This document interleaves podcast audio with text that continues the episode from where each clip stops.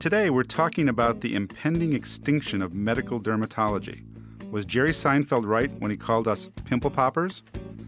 You're listening to ReachMD XM 157, the channel for medical professionals. Welcome to the Clinicians Roundtable. I'm Dr. Michael Greenberg, your host, and with me today in the studio is Dr. Neal Bhatia, who's a dermatologist in practice in Milwaukee and an associate professor of derm at the University of Wisconsin. Welcome, Neal. Thanks, Mike. You know, people think that in other fields, medical dermatology doesn't affect them, internists and general practitioners, but it does because we're losing medical dermatologists.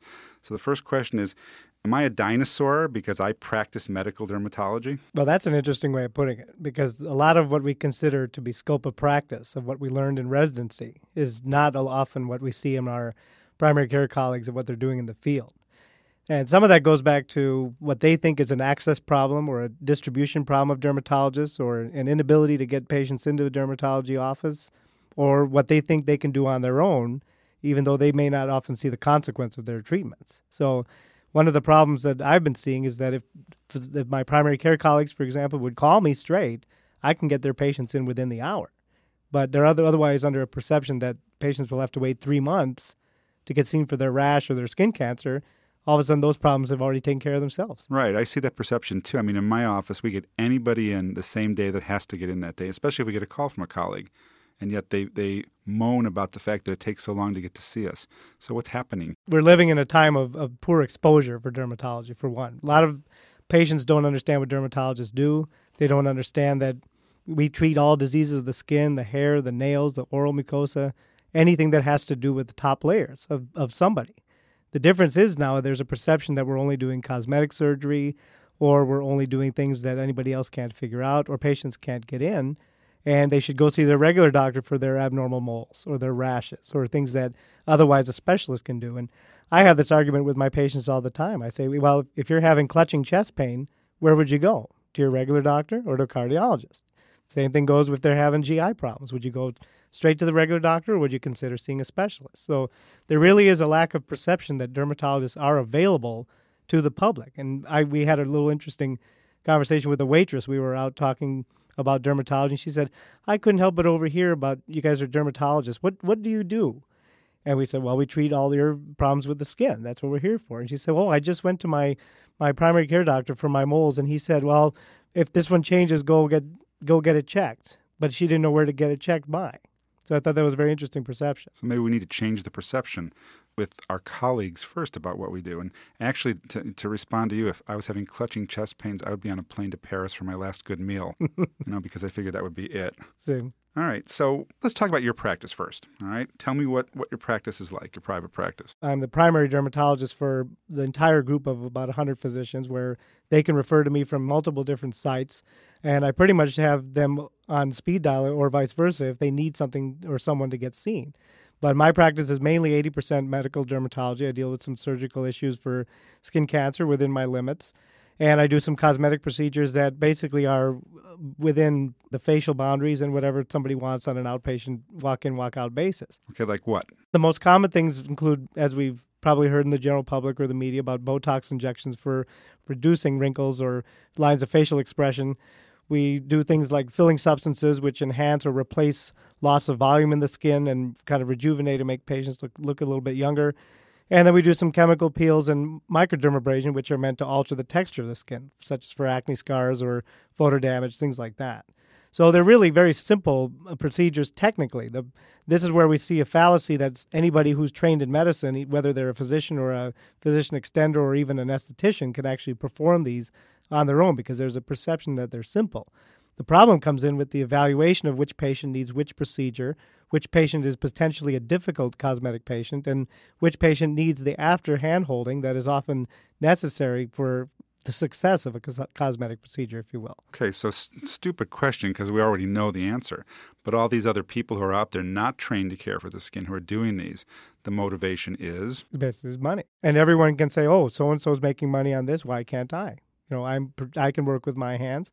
I can do something. I can market myself and make myself as a, as a cosmetic surgeon. And what's happening now too is a lot of doctors are attending weekend workshops that basically make them come out and say, I can all of a sudden be proficient at some of these procedures that I once was referring out.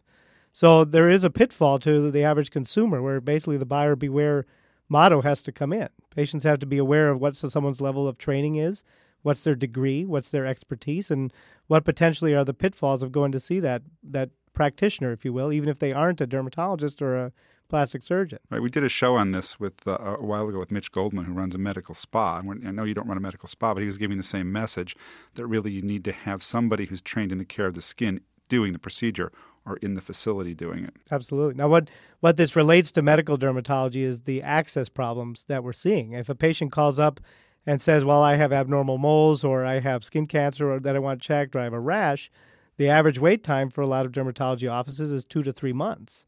Whereas if a patient calls and says, "Well, I want Botox done," they can get in as fast as the next day in some offices. And that's really been one of the bigger problems that we're seeing as far as access goes. And there's a couple different ways about it. And I'm, and I'm sure in your practice you've seen where you make time for special emergencies or if a physician calls that you get that patient in a lot faster.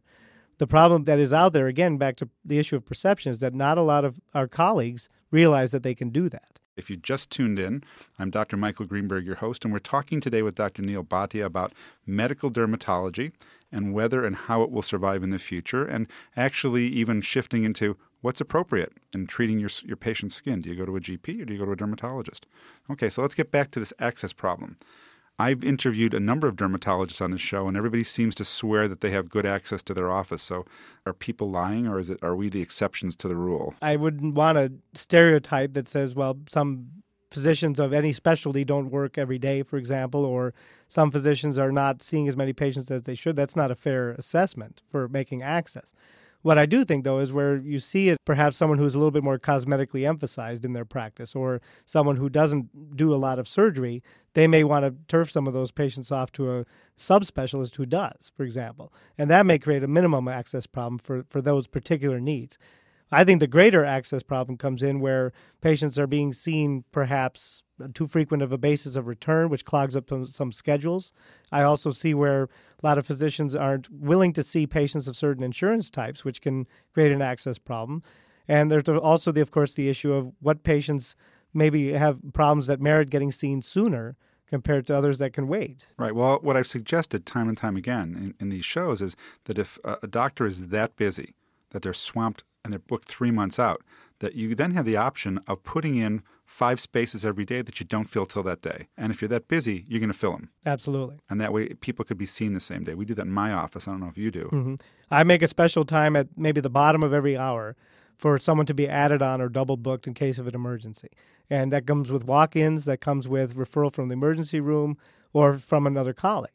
But again, someone who has a rash who needs to get seen that has been seeing somebody else or hasn't been seen at all, that poses a significant access problem if they can't get an appointment because this is again where you're dealing with 20 other people who have similar rashes and that ties up your day. Exactly. But what we're telling primary care doctors now is don't just tell the patient to go have their skin checked and don't tell them to just call a dermatologist if they really need to be seen.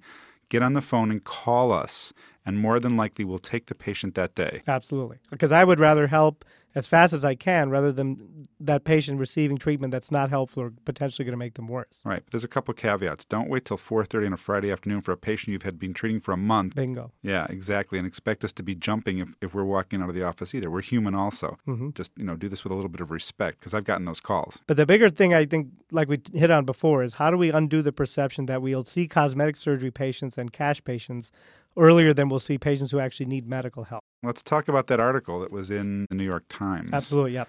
Okay, That's so right. the headline says The headline says wait shorter for Botox than for suspicious moles. And it was basically a, a random study done calling about 900 different dermatologists across the country and looking at how many offered at least half the time cosmetic surgery versus seeing medical patients. And a lot of them found that over a year's time, they, they called different offices looking for wait times. The probably average wait time for a new patient for a medical problem was 38 days, and the median wait time was about 26 days, what they called it. But if the patient called and said, I want to have Botox done, they were seen probably no later than six days. If they called my office for Botox, they'd wait forever because I yeah. don't do Botox. Well, that's just it. That's what that's the difference between a doctor and and somebody else. I won't even mention what those titles might be. Well, the only thing is, on this study, I've been talking to other dermatologists, and I actually I called up a few offices myself and very interesting cosmetically oriented practices. I was surprised to find out that this wasn't true. I called up anonymously, no one knew who I was, and I could get into their office faster for a mole check when I said I had a suspicious mole. Mm-hmm. I think part of the problem is that the public doesn't identify what they need when they call an office. Absolutely. Because that goes back to, again, what does a dermatologist do? And who's the onus on to, to make that perception? Is it on us as individual practitioners? Is it up to our academy of dermatology that basically sponsors us in, in advertising? Or are we relying on industry, for example, with uh, pharmaceutical commercials that say, go see your dermatologist if you need a certain condition checked or if you're having a certain need? So a lot of these come from different sources, but again, the real issue comes to changing perception what's out there. Well, let's change it a little bit. Let's keep going a little further because we have a, an audience full of other specialists and GPs. There's not an audience full of dermatologists. Once again, let's emphasize that to the, our primary care doctors who are sending patients to us, if they need to be seen faster, and they're not going to make a call because it's not an emergency, have the patient inform our offices what the problem is, and maybe we can sift through and see them faster. Right. I did some internal medicine before I did dermatology, just like a lot of a lot of dermatologists, and we all know what little dermatology we get in medical school and in internal medicine residency, and a lot of it is learned either on the job or in workshops or at seminars or working with colleagues. And unfortunately, if you're being taught the wrong ideas and they perpetuate, they may not benefit the patients in the long run. So it definitely does help to have a comfort level within your scope that you can do basic dermatology with, just like every other general practitioner should have some basic knowledge of every specialty, but there should be a point where that concept of, okay, I've done everything I can for this patient. How do I get them seen by a specialist? And what do I have to do? That's really on us, the dermatologist, to make that access easy. Well, how about a plea also to some of our colleagues? If you don't know what the diagnosis is, don't prescribe something for it. Absolutely. Uh, I'm sure you see that. I see that too. Where the patient says, Dr. Jones said he didn't know what it was, but try this. Well, sure. And the, the first thing I tell those patients is let's not question the treatment before we question the diagnosis. That's the number one thing to, to consider. Because the red scaly rash to one is, is a different red scaly rash to a dermatologist. So, what else do we need to change in our perception for the public here, and how do we do it? The second step is basically policing ourselves and making sure dermatologists are working at the highest level possible to best serve their patients and not turning our backs on new treatments or new concepts of treatment and making sure that we're in tune to the new science that's out there. All right, thank you. I want to thank Dr. Neal Bhatia, who's been our guest, and we've been discussing medical dermatology and where it's in danger of disappearing and how primary care doctors can get better access for their patients to us. I'm Dr. Michael Greenberg, and you've been listening to the Clinicians Roundtable on ReachMD 157, the channel for medical professionals. This station was created for you, so we need your feedback, comments, and questions. Send your email to xm at reachmd.com, and we thank you for joining us.